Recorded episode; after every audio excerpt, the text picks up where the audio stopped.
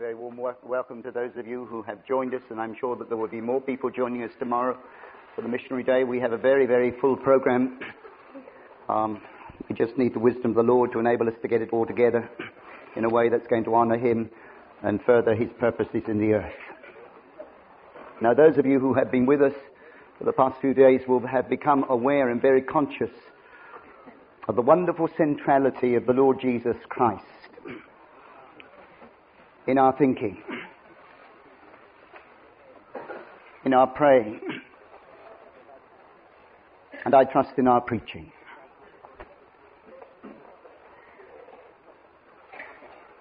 Bless God. Everything that we are and everything that we do as Christian men and women is centered on our personal relationship to Him. I want to read to you the first chapter of Paul's letter to the Philippian church.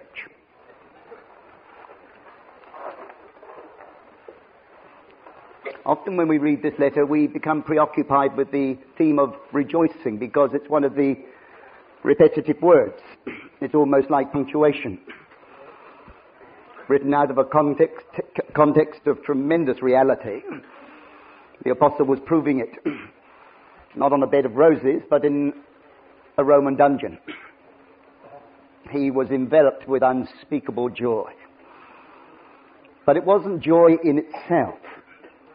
It was because of his preoccupation, one could almost say obsession, with the person of the Lord Jesus Christ. In fact, in the first chapter of the Philippian epistle, he makes mention of the name of Christ 18 times in one chapter and in fact 38 times in the whole of the epistle. Keep saying Christ, Christ, Christ, and that's the name that he used more frequently than any other when he was referring to the Lord. Not that he underestimated the value of the name Jesus, and he often referred to him as the Lord Jesus Christ, but it's the name Christ that he uses more than any other. That's because the name Christ was the fulfillment of the truth in the Old Testament. For Messiah in the Old Testament is Christ in the New. And literally translated, it means the anointed one. One of the three great names given to the Lord at his birth. He was called Emmanuel, God with us. He was called Jesus, God for us. And he was called Christ, Messiah, God in us. Hallelujah. Let's read, shall we? Paul and Timotheus, the servants of Jesus Christ, to all the saints in Christ Jesus, which are at Philippi, with the bishops, or if you prefer, elders or overseers. You have to remember that the authorized version was translated by Episcopalians. Amen. So they use the word bishop. Um, you may take exception to it. You, you needn't do. comes from the Greek word uh, episkopos, which means can be translated bishop, can be translated elder, or it can be translated overseer. Praise God. And the deacons. We don't take exception to that piece. Grace be unto you and peace from God our Father and from the Lord Jesus Christ. I thank my God upon every remembrance of you always in every prayer of mine for you all, making requests with joy for your fellowship in the gospel from the first day until now. Being confident of this very thing, that he which hath begun a good work in you will perform it until the day of Jesus Christ. Even as it is meet for me to think this of you all, because I have you in my heart inasmuch as both in my bonds and in the defense and confirmation of the gospel ye are all partakers of my grace. For God is my record, how greatly I long after you all in the bowels of Jesus Christ.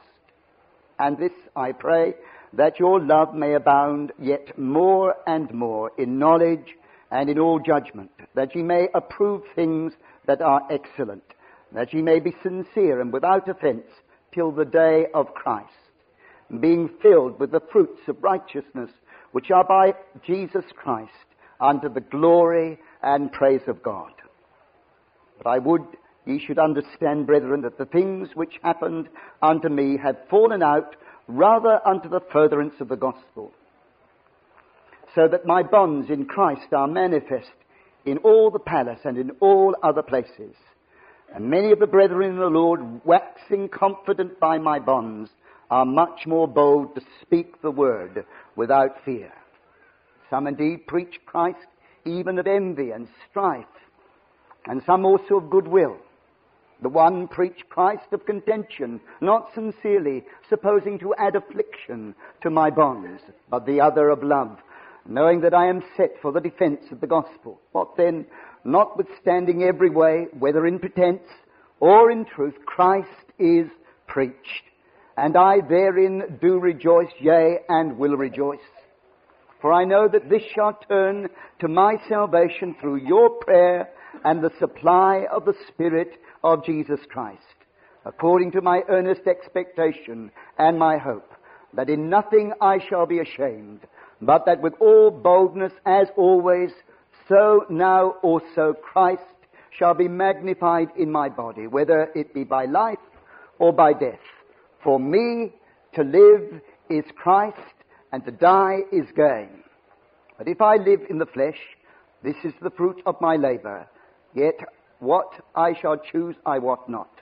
For I am in a strait betwixt two, having a desire to depart and to be with Christ, which is far better. Nevertheless, to abide in the flesh is more needful for you. And having this confidence, I know that I shall abide and continue with you all, with you all for your furtherance and your joy of faith, that your rejoicing may be more abundant in Jesus Christ for me by my coming to you again. Only let your conversation be as it becometh the gospel of Christ, or else being absent, Sorry, that whether I come and see you or else be absent, I may hear of your affairs, that ye stand fast in one spirit, with one mind, striving together for the faith of the gospel, and in nothing terrified by your adversaries, which is to them an evident token of perdition, but to you of salvation and that of God. For unto you it is given in the behalf of Christ not only to believe on him, but also to suffer for his sake, having the same conflict which ye saw in me, and now here to be in me. Amen. Verse 21 For, me, for to me to live, or for, for to me to live Christ, and to die gay. Of course, most people don't believe the second half of that because they don't believe the first half. How many people believe that death is day, that it's far better? Hmm. Let's Bless God. For, for to me to live, Christ. The apostle Christ was his life, wasn't his religion. wasn't his preaching, wasn't his ministry, it was Christ. Everything that the Apostle Paul knew centered in and upon Christ. Hallelujah. For me to live is Christ. In the Colossian epistle, he says, Christ is our life. Again, in the Galatian epistle, chapter 2, verse 20, where he says, I am crucified with Christ, nevertheless I live, yet not I, but Christ lives in me, and the life that I now live in the flesh, I live by the faith of the Son of God who loved me and gave himself for me. Christ is my life. Amen. Now that's the life that Jesus came to give in the 10th chapter of John's Gospel. He said, I come that you might have life and life more abundantly. That's John chapter 10, verse 10. I am come that they might have life and that they might have life more abundantly. And in order to enable us to have that life, we read repeatedly in the 10th chapter of John that Jesus laid down his life. Verse 11, he says, I am the good shepherd. The good shepherd giveth his life for the sheep. You'll see it again in verse 15. As the Father knoweth me, even so I know the Father, and I lay down my life for the sheep. Verse 17. Therefore doth my Father love me, because I lay down my life that I might take it again. Jesus came that you and I might have life. That is his life. Further down in that 10th chapter of John's Gospel, he defines it again in verse, verse 28. He said, I give unto them eternal life,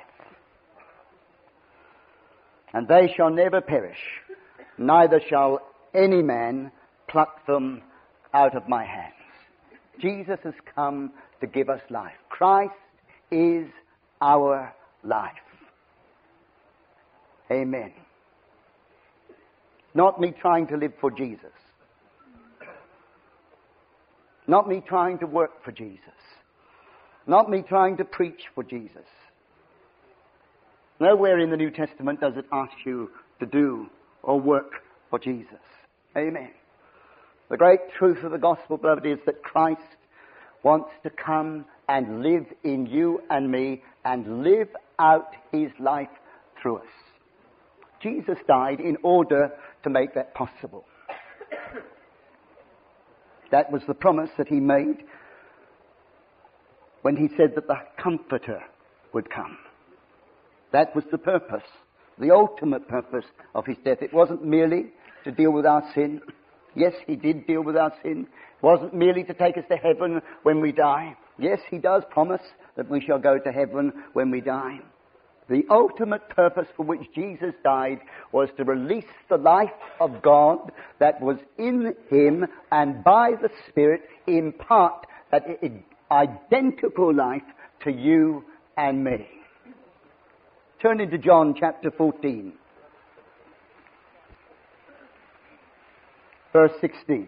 I will pray the Father, and he shall give you another comforter, that he may abide with you forever, even the Spirit of truth, whom the world cannot receive, because it seeth him not, neither knoweth him. But you know him, for he dwelleth with you, and shall be in you.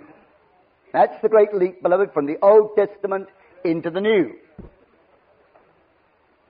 The Holy Ghost is with you. At that day he shall be in you. In the Old Testament, he was a transient guest. He came and he went. He came and he went. He came upon prophet, priest, and king, equipping and enabling them to fulfill that which was the will of God to be worked out through them. On the day of Pentecost, the Holy Ghost came as a permanent resident. He came, to use the language of John, to abide, to stay, to remain as a permanent, indwelling person, revealing and making known and glorifying Jesus in ordinary men and women. That's why the day of Pentecost is essentially the birthday of the church. No one was a Christian until that moment in time. Praise God. That's the great central truth of the day of Pentecost. It wasn't that they spoke in tongues. It wasn't that they got giftful power, a uh, uh, uh, power to uh, gifts to give them power for service.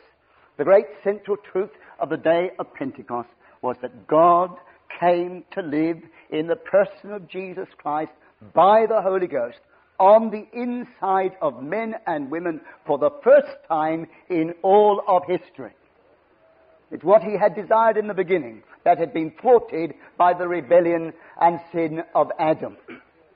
It wasn't until the day of Pentecost came that that great truth was revealed. He said, He is with you, but at that day he shall be in you. I will not leave you comfortless. I will come to you. Yet a little while, and the world seeth me no more. But you see me, because I live, you shall live also. Up until that point, no life. Because I live, you shall live also. At that day, you shall know that I am in my Father, and you are in me, and I in you. Amen. That's the great prophetic utterance of Jesus pointing forward to that day that we refer to as the day of Pentecost, when what Jesus prophesied found its fulfillment. It had been foretold by John. Bless God, you could say that John prophesied it, Jesus promised it. Not only did he promise it, uh, but he also prayed for it. In John chapter 17, we find the same lovely truth in verse 20. It neither pray for I for these alone, but for them also which shall believe on me through their word, that they all may be one as thou, Father, art in me and I in thee, that they also may be one in us, that the world may believe that thou hast sent me. And the glory which thou gavest me, I have given them, that they may be one, even as we are one, I in them, and thou in me, that they may be made perfect in one. And that the world may know that thou hast sent me, and hast loved them as thou hast loved me. Praise God. That the world may see, that the world may know. And the only way in which the world is going to see and the only way in which the world is going to know, beloved, is when you and I believe the reality of the prophecy and the promise and the prayer of the Lord Jesus Christ and receive Him by the Spirit to live in our bodies, to manifest Himself through our lives. That's why Paul refers to your body and my body as the temple of God as the temple of the Holy Ghost.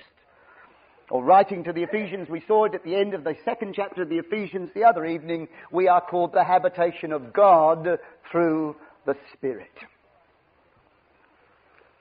Paul's understanding of the person of Christ, beloved, was magnificent. You'll read it most gloriously penned in the Colossian epistle. He's described as all the fullness of the Godhead bodily.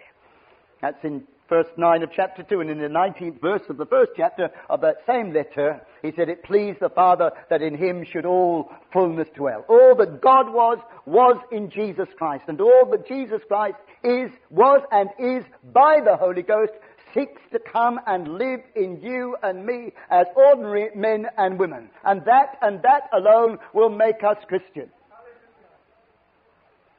For me to live is Christ. That's what Christianity is.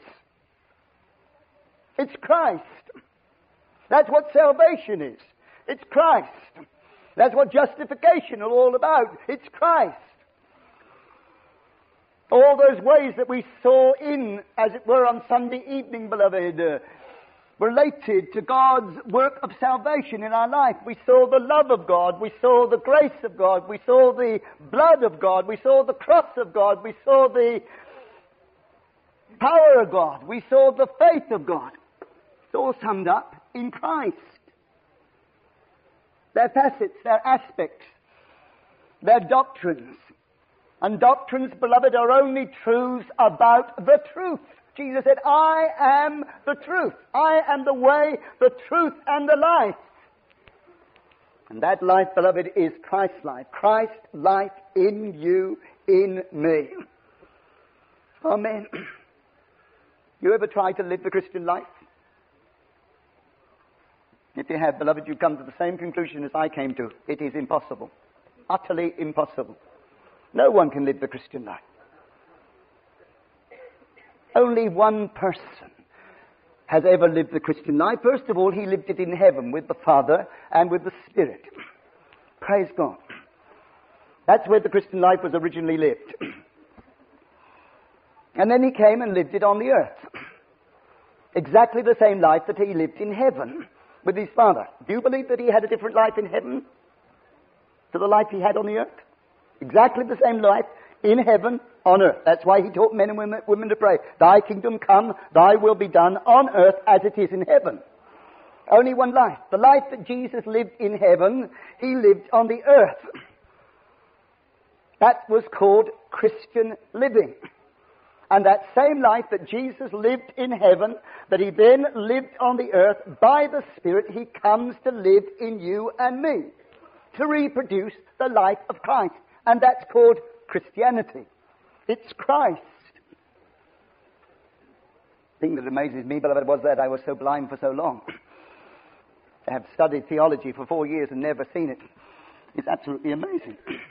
Praise God. But there's no None's the blind beloved, as those who cannot see. Amen. You see, that's the problem with the Jew. Paul says they have a veil over their eyes. They read the, they read the book, but they don't see. Christ is our life. For me to live is Christ. That's the sum total of it all. Blessed be his name. It's all Christ.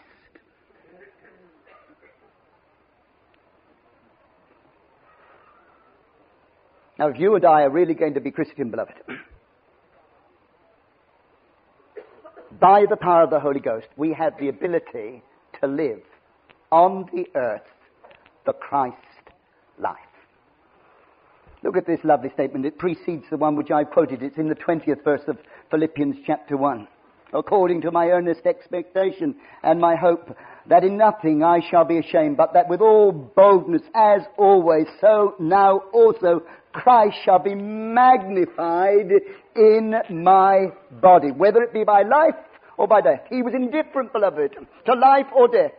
He had one great desire that Christ should be magnified. Now, this word magnified, beloved, is translated in a variety of ways in Scripture, but it's either primarily translated as magnified or enlarged. Amen. Means to enlarge, to make great. You know, sometimes you have a little negative. if you've got one of those little cameras with they're very, very small negatives, they're almost, when they come, when they come back from the developer, brother, they're so small that you, it is almost impossible to see what's on the picture. And you cannot mag- imagine, beloved, that you can have, say, all of this section on that little tiny piece of celluloid. and then you send it off to the developer, and they develop it. And first of all, they give you a print. They ask you if you want a little print or whether you want a big print. And then when you get your pictures home and you sort them out, those which you like very much, you can take back and have enlarged. Praise God. Hallelujah. God, by the Spirit, is wanting to magnify Jesus in you and me. He's wanting to make him big. He's wanting to make him great. He's wanting to make him clear. Your life and my life. And it says here, beloved, that Christ shall be magnified in my body. You know, sometimes we spiritualize these things to the degree, beloved, that they become totally unreal. Paul was a tremendous realist. He said, I beseech you therefore, brethren, by the mercies of God, to present your body. Lots of people piously say, I will be there with you in spirit, but I can't be there with you in body. That's usually a lame excuse, beloved, for staying at home because you don't want to go to the meeting. Essentially and basically, beloved, you go where your body goes. I know that there's an element of truth, beloved, that you can identify in spirit with someone the other side of the world. We've done that with Eileen Kelly tonight, I trust. Amen. There are no limits in that sphere. But essentially, beloved, you and I are spirit, soul, and body, and our body is the the container of our soul and our spirit. And essentially, what goes on in our body is related to our soul and our spirit. Amen. They're inseparable. We divide them into three parts course, lots of people talk of humanity as a duality, body and soul. The scripture doesn't, beloved. It does sometimes. But essentially, the scripture says you are spirit, soul, and body. And the important thing about you and me is our spirit. What goes on in our spirit gets communicated, beloved, through the realm of our soul, mind, emotions, feelings, willings, desirings, and eventually manifests itself and outworks itself in our body. I often liken it to a cartwheel. You've got a hub, you've got spokes, and you've got a rim. Knock the hub out, beloved, you haven't got a wheel, you've got a hoop over which essentially you have no control. It just rolls around. The thing that controls a wheel, beloved, is the hub. This illustration is so wonderful in India, beloved, because they still have bullock carts and every villager knows what you're talking about when you talk about a cart wheel. We don't see many carts these days, but the same principle applies to the wheel on your, your automobile or car, whichever you like to call it. And into the hub, beloved, uh, there goes the um, axle to which is linked the drive shaft. And all the power of the engine turns the drive shaft. Now, I'm not a mechanic, and some of you people will probably come and put me right afterwards, but that causes the axle to go round, which rotates the hub, which pu- pushes its energy out through the spokes and causes the wheel to go round. I'm an amateur in these things, but basically that's what happens. Bless God. Now, your spirit, beloved, is the hub of your life. Spirit. And whatever controls your spirit essentially controls and energizes and empowers your life. And there's only one of two spirits, beloved, that can do that. Either the prince of the power of the air that we considered the other night, or the spirit of God. One of those two things. There is no in between. What controls the hub of your life then communicates itself out through the spokes, through your mind, through your emotion, through your willings, through your feelings, and manifests itself in your body.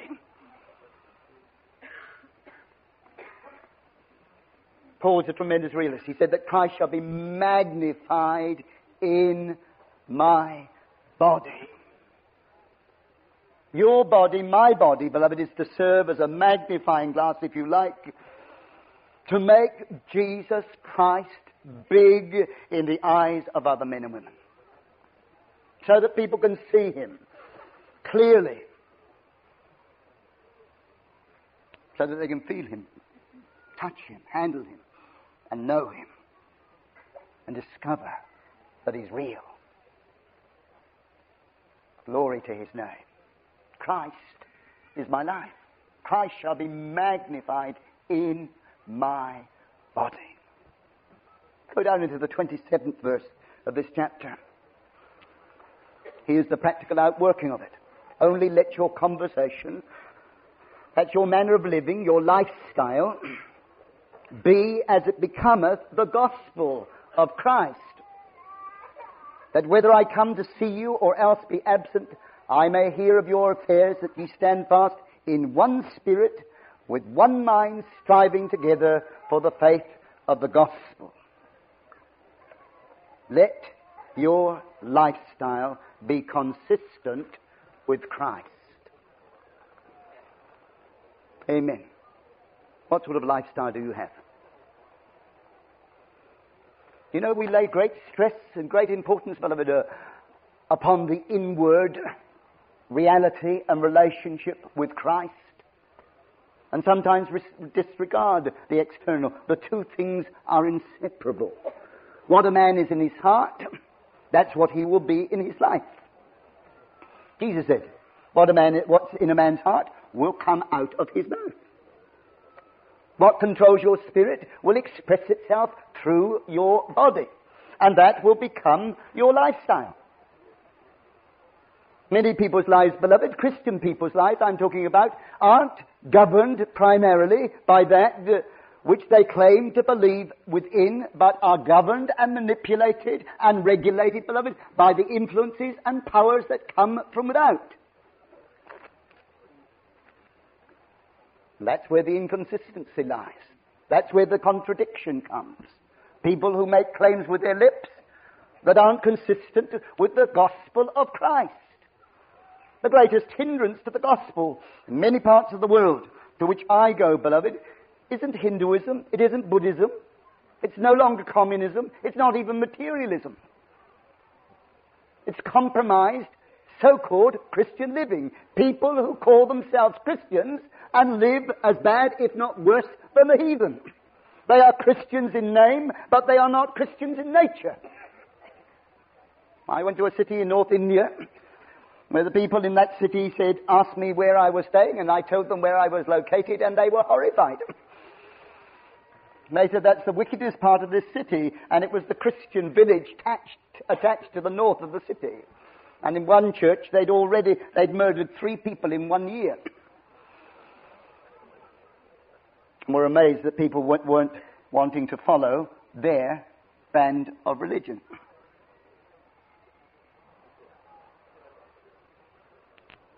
Let your conversation, let your lifestyle be consistent with Christ. Listen to this. That you may be blameless. This is verse 15 of chapter 2. Harmless, the sons of God, without rebuke, in a crooked and a perverse nation, among whom you shine as lights in the world, holding forth the word of life, that I may rejoice in the day of Christ, that I have not run in vain, neither labored in vain. There's a description of it. There's a definition of a life that is consistent with the gospel of Christ. It's a life that is blameless. And if you live a blameless life, beloved, one day you will stand before Him faultless.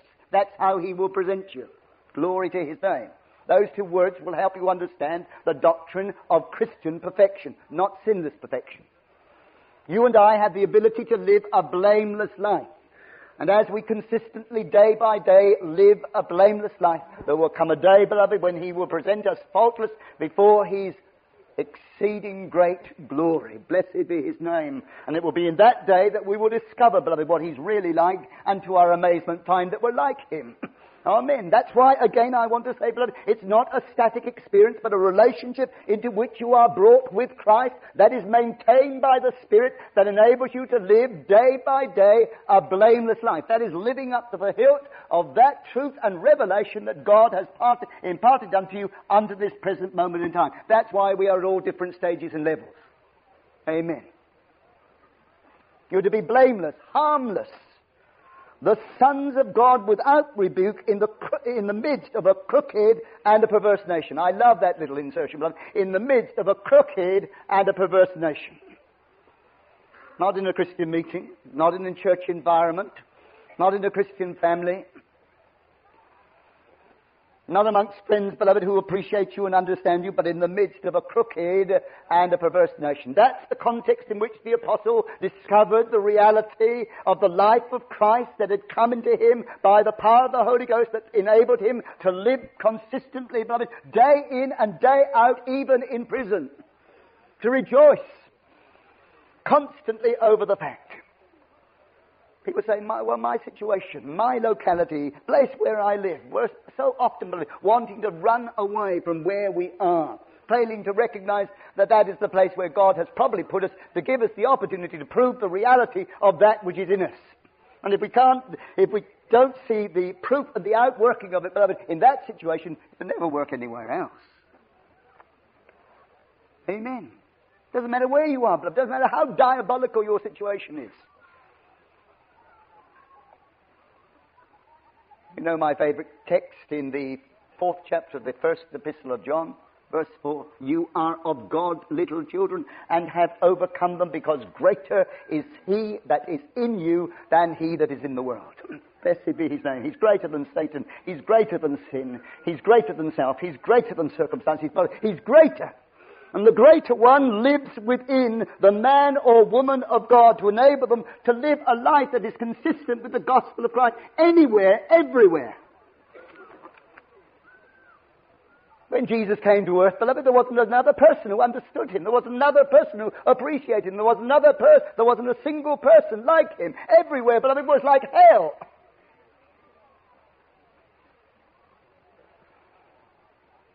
He shone as a light in the world.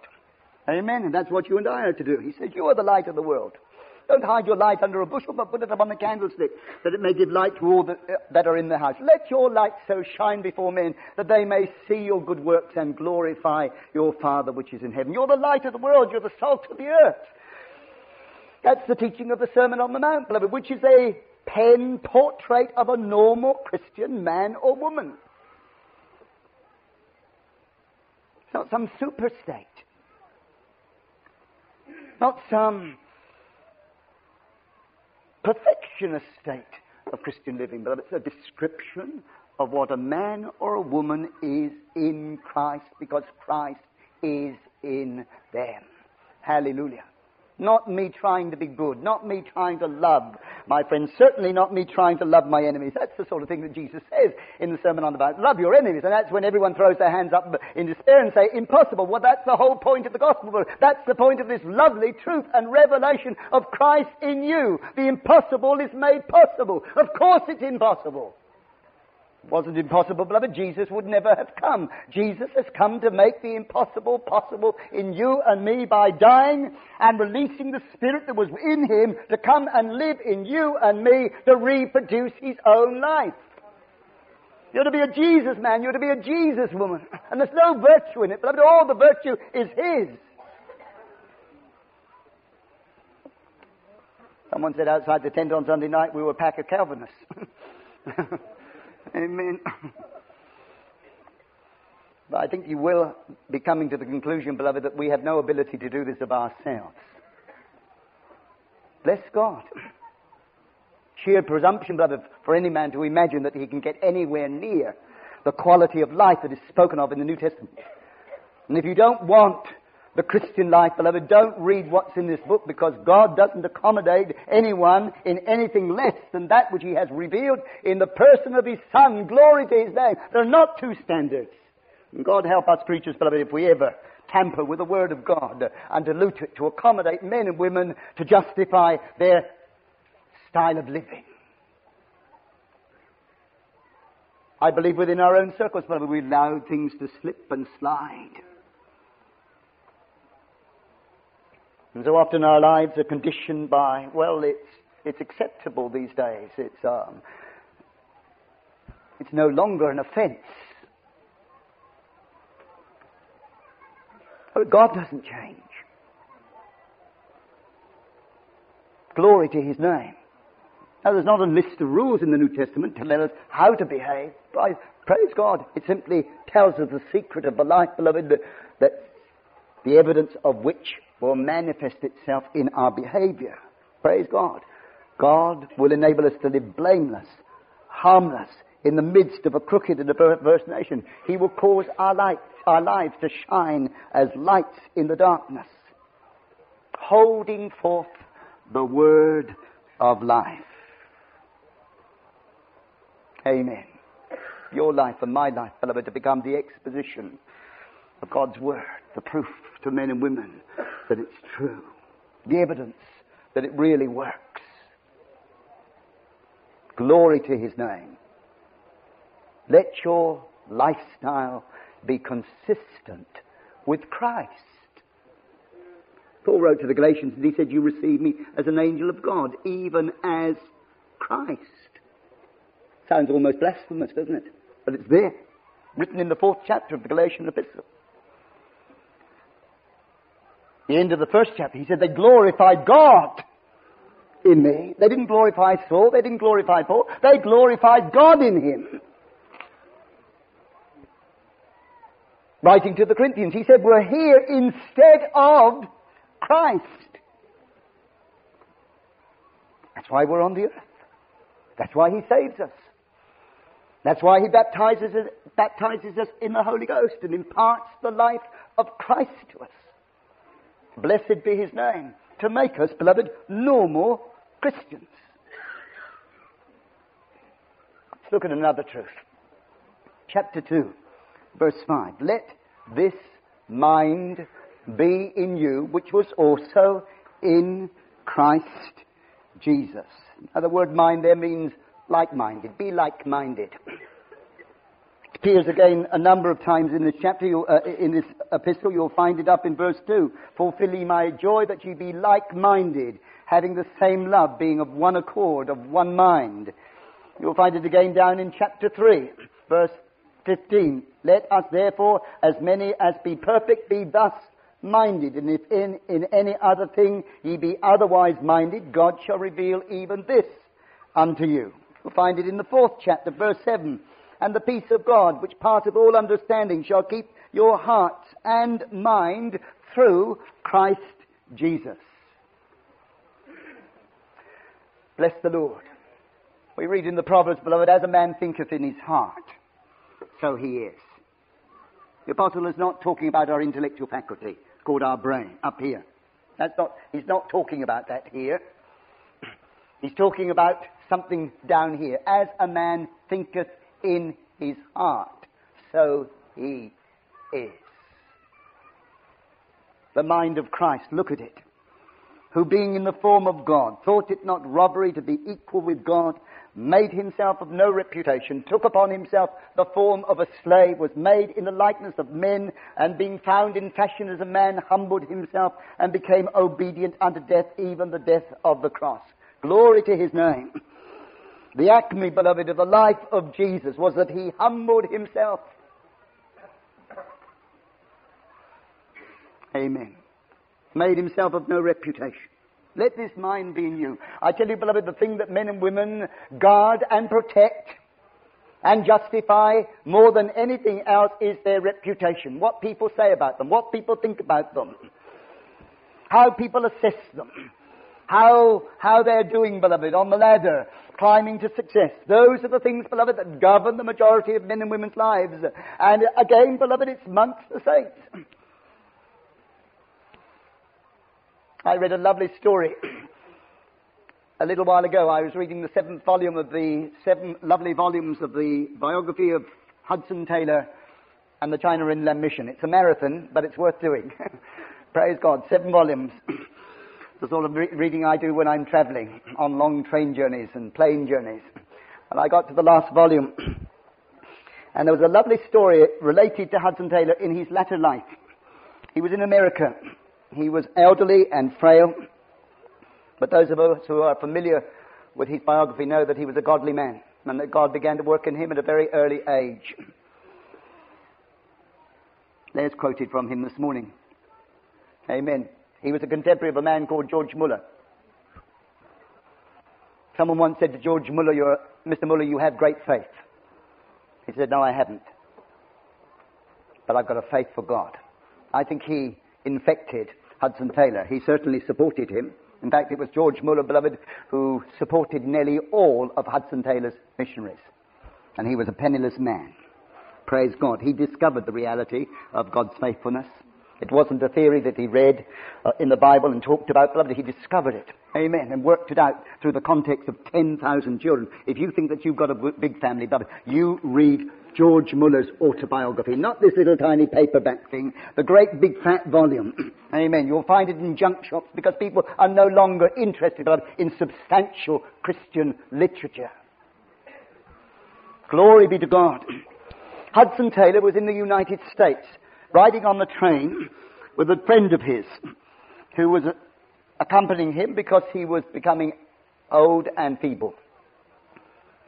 They'd been on a preaching tour, and certain things had been published. People had their preconceived ideas about Hudson, Taylor. They'd read the stories and so on, and they got some great uh, dramatic, charismatic giant in their, their, their vision, some great orator. Well, Hudson Taylor wasn't any of those things. He was a very good looking man when he was young, but by the times he'd suffered the rigors of China, beloved. And you read his biography and you wonder whether he, how he was still alive at the age that he was. He eventually died in China. And there was a report in a paper which said some terrible derogatory things about Hudson Taylor. How that they thought he was unattractive, he was non charismatic, not using it in its modern term, in its broadest term that he wasn't really articulate and there wasn't much punch to what he'd got to say and so on. It was obviously someone with a very critical spirit who had little understanding of the godliness that was embodied in that man. And his companion wanted to shield the aged missionary from this caustic report. But after some time, he felt the constraint of God's Spirit to give it to Hudson Taylor. And Hudson Taylor read it.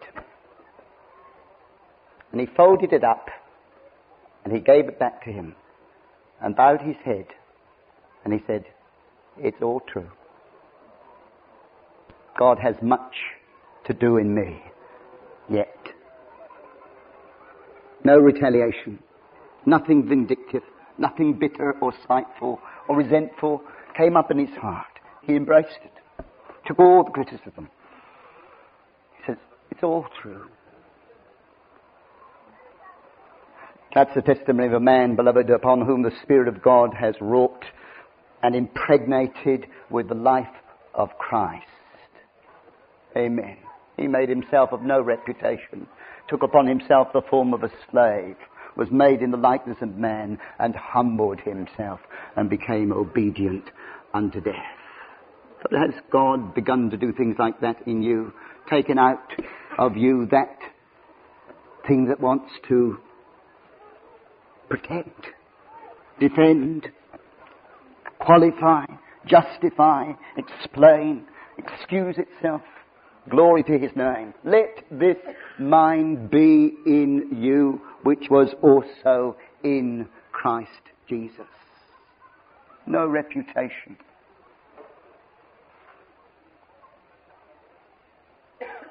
Here's another lovely truth, verse 11. Every tongue should confess that Jesus Christ is Lord to the glory of God the Father. So often we project this over into the future. Well, there's an element of truth in it, beloved. In that great day, every demon in hell, Satan himself, and every single person will have to acknowledge and capitulate to the fact, beloved, that Jesus Christ is Lord. Amen. But if you are in Christ and Christ is in you, beloved, you, you don't have to wait until that day. Amen. Every tongue should confess that Jesus Christ is Lord. Now, confession is a wonderful thing. It's a very personal thing. Turn over into the first epistle of John. And in the, first cha- uh, in the fourth chapter,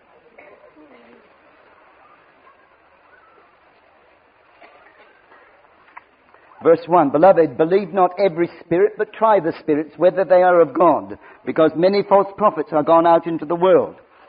Hereby know ye the Spirit of God. Every spirit that confesseth that Jesus Christ is come in the flesh is of God. And every spirit that confesseth not that Jesus Christ is come in the flesh is not of God. And this is the spirit of Antichrist, whereof ye have heard that it should come, and even now already is in the world. Every spirit that confesseth that Jesus Christ is come in the flesh is of God. Now, lots of people use this text, probably as a talisman to work out whether a person is demonically troubled or whether they are not. Well, I tell you, brother, the devil will trap that verse as easy as anyone else. You've got an example of it, beloved, in the, in the Acts of the Apostles, where the seven sons of a priest had learned all the jargon that related to deliverance, amen, and ended up with the demon chasing them. Turn over in chapter 4 of 1 John and you'll find the meaning of the first two verses. Verse 15 Whosoever shall confess that Jesus is the Son of God, God dwelleth in him, and he in God. Praise God. Now that's what our confession is. When we confess, every tongue shall confess that Jesus Christ is Lord. No one can say that Jesus Christ is Lord but by the Holy Ghost. The only person who has a confession, beloved, that Jesus Christ is Lord, that Jesus Christ has come into their flesh, is the person who has received the Holy Ghost. This is our confession that Jesus is the Son of God and that God dwelleth in him and he in God. And by the Spirit, Spirit beloved, he in us is your confession tonight that Jesus Christ has come into your flesh. It's not just into your heart, but it's in your flesh. You'll read the same lovely truth in the 17th chapter of John's Gospel when Jesus begins to pray and he prays, Father, thou hast given me power over all flesh. Well, we know that he had power over his own flesh. The point tonight, beloved, is he, has he got power over your flesh? Has he got power over my flesh? Thou hast given me power over all flesh.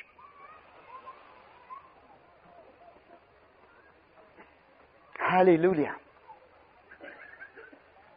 Christ is my life. My confession, beloved, is that Christ dwells in my life and manifests and outworks himself even into the realm of our flesh.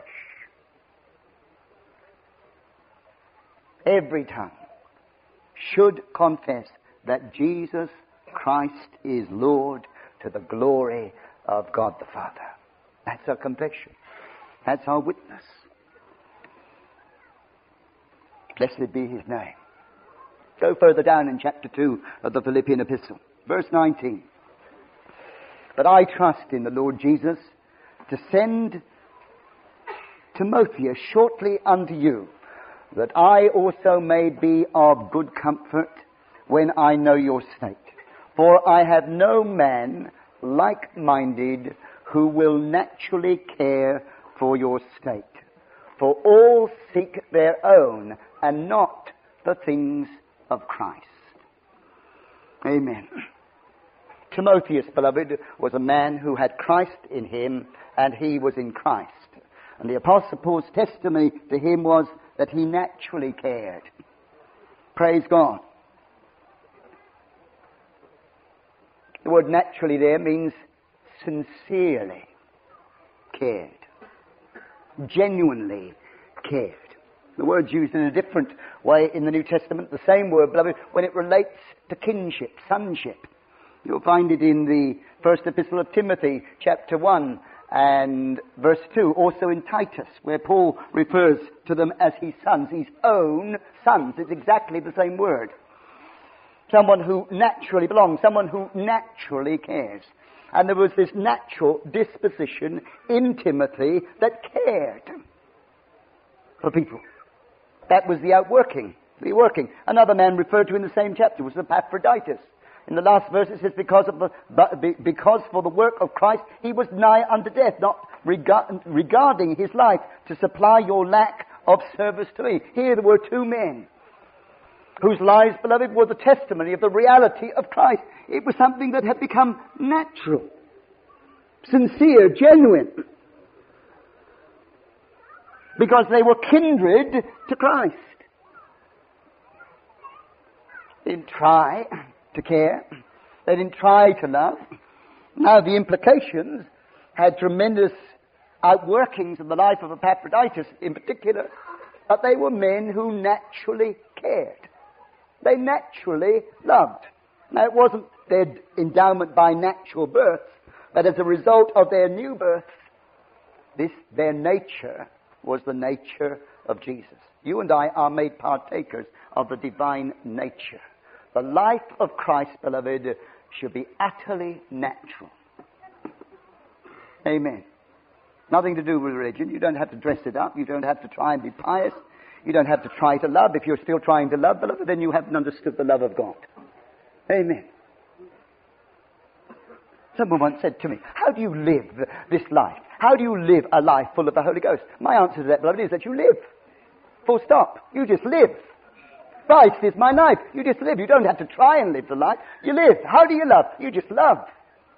That's the thing that confounds me, beloved, beggars me again and again why people can't love one another when they say that they are full of the Holy Ghost. They've got the love of God shed abroad in their heart and hold each other at arm's length. There's something wrong. In Peter, in Timothy, beloved God, Paul says, it's, he naturally cared. It was a disposition of his heart. He couldn't help it. He loved like Jesus loved. Amen. Jesus didn't love people conditionally. But Jesus didn't lo- wait until someone loved him. He loved unconditionally, without reservation. He was confronted with ten men suffering from leprosy on one occasion. He knew, beloved, that only one would come back to give glory to God, but that didn't alter his attitude and disposition. He cleansed them all. Now, the one who come back, I believe, got much more than nine who didn't bother to return to say thank you, but it didn't regulate or affect the behavior and pattern of the life of Jesus. He loved spontaneously, naturally. Glory be to God. Everything that rose up in him, beloved, was love. He cared. Why do you think he told stories like the Good Samaritan? Hallelujah. something wonderful happened in you, beloved, to make you like that? You don't think about it. There's no virtue in it. As we were told this morning, beloved, it's not, it's not a question of whether you're going to be rewarded or appreciated or acknowledged. You can't help it. All the bitterness, all the spitefulness, all the vindictiveness, beloved, it's gone. It's... When I was a young lad, I had a most foul temper. You should talk to my poor sisters. They tell you. They were often the victims of it. Nothing would make me lose my temper now. No virtue in that. Glory be to God. this is the proof of the reality of the life of Christ. It's not you, it's not me, it's Christ. Christ is my life. And he's wanting to magnify that life in my body. He wants me to live a life that is consistent with his own life down here on the earth, blameless, harmless, a son of God, without rebuke in the midst of a crooked and a perverse nation, shine as a light in the world, be an exposition of the word of God. Hallelujah. He wants me to think as he has a mindset like his was, beloved, that was all focused on giving himself, broken, humbled.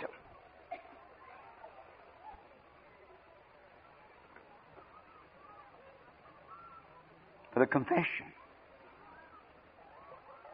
It's in my flesh. the practicality of it becomes natural. It's your nature. The Christian beloved is a person who has Jesus' nature. That's what makes you a normal man. Glory to his name. Let me go one step further. I'm going to leap. There's so many, so much glory to his name. If that's not enough, beloved, listen to what the apostle says in his old age in prison with little hope of release, although he did hope in that direction. He tells us so. But in verse 14 of chapter 3, he says, I press towards the mark for the prize of the high calling of God in Christ Jesus. And in the preceding verses, he said, Brethren, verse 13, I count not myself to have apprehended, but this one thing I do, forgetting those things which are behind and reaching reaching forth unto those things which are before, I press towards the mark for the prize of the high calling of God in Christ Jesus. Hallelujah. He wasn't settling down. I was talking to a group of people this afternoon, and one of their laments, and you don't know who I was talking to, so that's all right, one of their laments was that they'd settled down. And that's what lots of us have done, beloved. We settled down. We've accepted, accepted the status quo, and it's way below Apostle beloved, was an old man. He wasn't, hadn't got his eye on his retirement pension. There wasn't one to have. Amen. John was talking about retiring this morning, wasn't he, in one of his many illustrations. Amen. He's in the wrong business to retire. His doctor should have known that before he went to him. There's no retirement, beloved. Praise God. Sounds very attractive sometimes. Little cottage in the Lake District bubbling stream. Glory to his name. no telephone. I think you people who buy, buy these mobile telephones must be crazy. to be tormented. Amen. Perhaps yours doesn't ring as often as ours does. I know it does make some people's lives much easier, beloved. And they're more reachable, and perhaps it's an indication of their sacrifice and their laid down lives that they're prepared to be hounded day and night. Doctors fall into that category. I am amazed at the hours that they work, time that they give, and what they're prepared to sacrifice. And many of them are not Christians even. Bless God.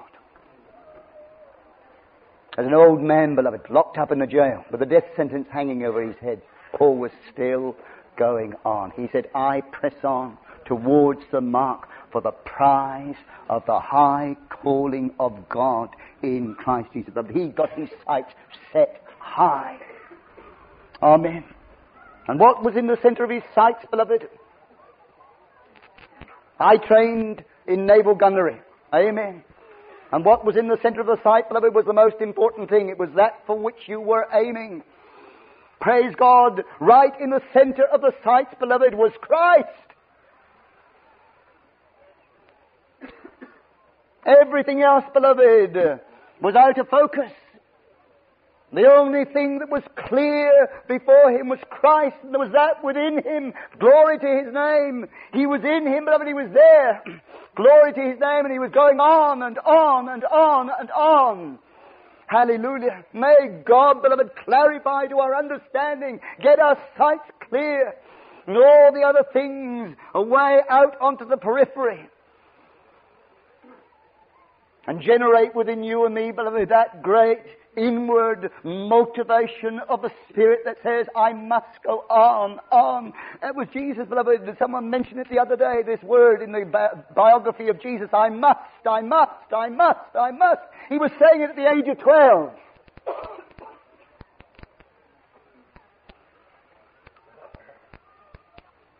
Glory be to God. The disposition of Jesus in you, beloved, will always be going on. Jesus was always moving forward, onwards, upward. Blessed be his name. For me, for to me to live is Christ. Nothing else to live for. Sorry if you think I've got a one string bow. But there's nothing else to live for. Nothing else to die for. Nothing else to work for.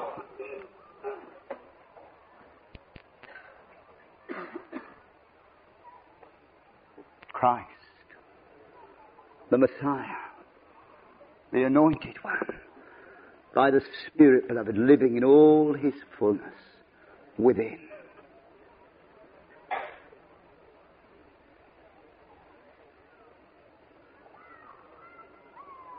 No one has any advantage over anyone else.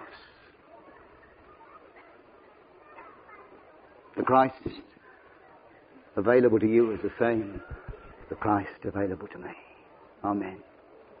The way and the degree to which he expresses himself through you and me will differ because of the variation and the variety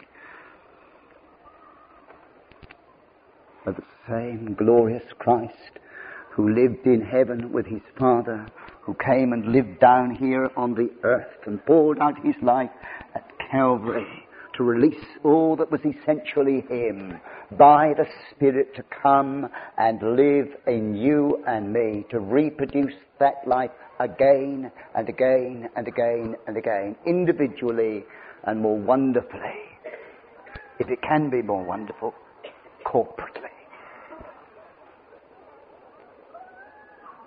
That's Christianity. Nothing more, nothing less. That's the essence of everything that we'll ever say to you from this platform. It's all in Christ. Amen. You've got that same Christ, Jesus the Lord, living in you tonight.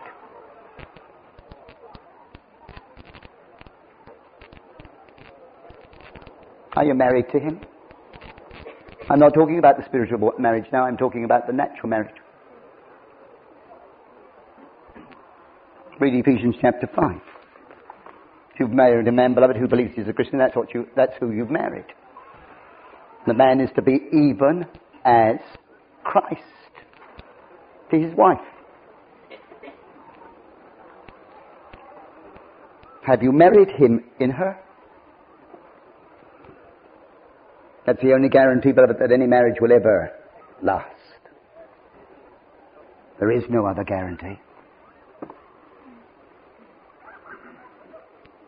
Let's pray.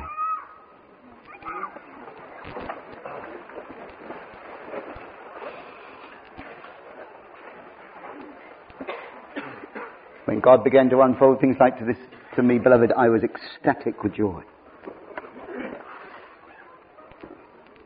I didn't know whether I was on earth or whether I was in heaven. I had no one to talk to me about the baptism of the Spirit. I didn't know any of the language.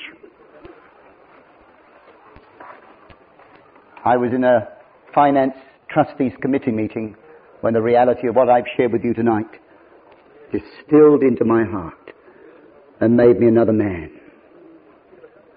so that I could confess that I was no longer the man that I was born. Glory be to God. We're to be even as Christ. Precious Lord.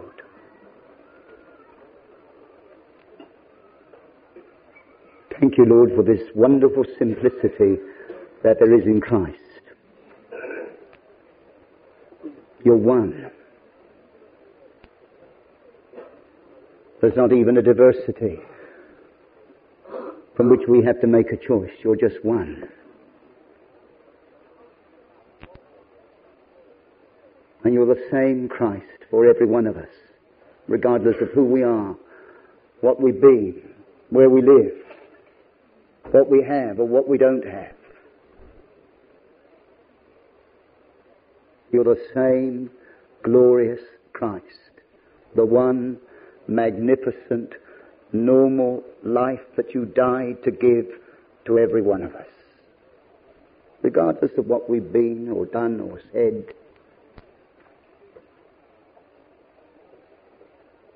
Father, come and Christ each one of us with Christ. By your Spirit, place your Son within us. And by your grace, enable us to discover the reality of it in our relationships one with another, in our homes, between our wives or our husbands, our children, in the context of our work, our colleagues. Out there in the world, this wicked and perverse nation, in the company of our enemies,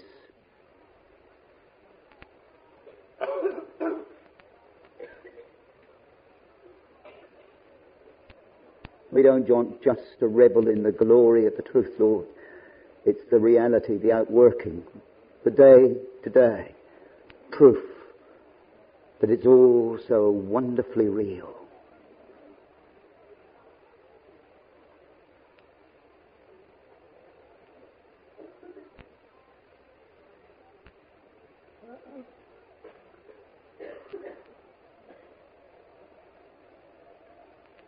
Open your heart up. You know that it's not real. It's not working. Open your heart to the Spirit of God and agree with the truth. The truth will set you free.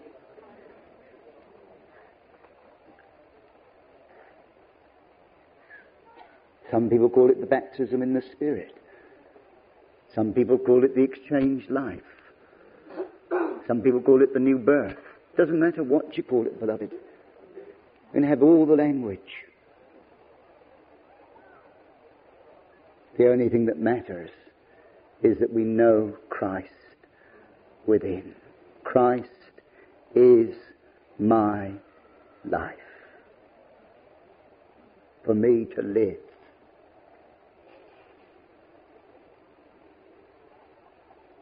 Is Christ.